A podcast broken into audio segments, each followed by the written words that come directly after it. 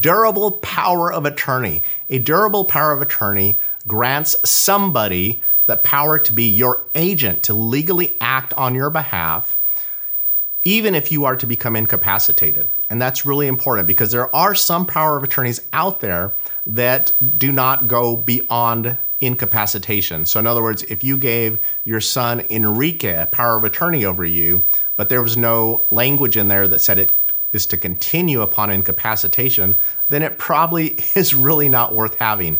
And that, that brings up an, a kind of an important part that when you try to do this stuff yourself, it's really important to look out for that kind of stuff because you might have downloaded a form off the internet that you think is going to cover you completely, but it's not durable. So when you do become incapacitated, incapacitated, when you actually need that document to work, it's not going to because it doesn't it doesn't go, it, do, it doesn't stay in effect for incapacitation. So basically, a durable power of attorney is a power of attorney that grants somebody the authority to act legally on your behalf. As part of a revocable living trust centered estate plan, this is an essential document. In our last video, I talked about a pour over last will and testament and how it's kind of a catch all. Well, the problem with having that or having to use it is that you have to go through the probate process. And so if you are to become incapacitated during your lifetime, let's say that you name uh, Sally as your power of attorney. And Sally is also your successor trustee. So, as successor trustee, Sally is going to look and see what all of your assets are. And Sally sees that you have a little rental house that is in your name only and not in the name of the trust. Well, because you are still alive, Sally can exercise her power as your power of attorney and transfer that rental house, transfer the title from your personal name to the name of the trust. Why is that so important?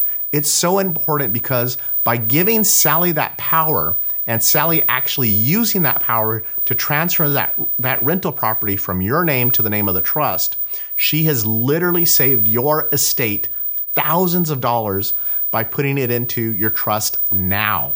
Because once you pass away, if Sally did not exercise that power or she did not have that power, then that particular rental house is going to have to go through the probate process, costing your estate thousands of dollars to get it into either your heirs' names or to the names of your trust. So that is why a power of attorney is so important. A durable power of attorney will allow somebody, your agent, to act on your behalf and make sure that all of your finances, make sure all of your assets are truly funded into your trust for distribution according to the terms of the trust, exactly how you want things to happen.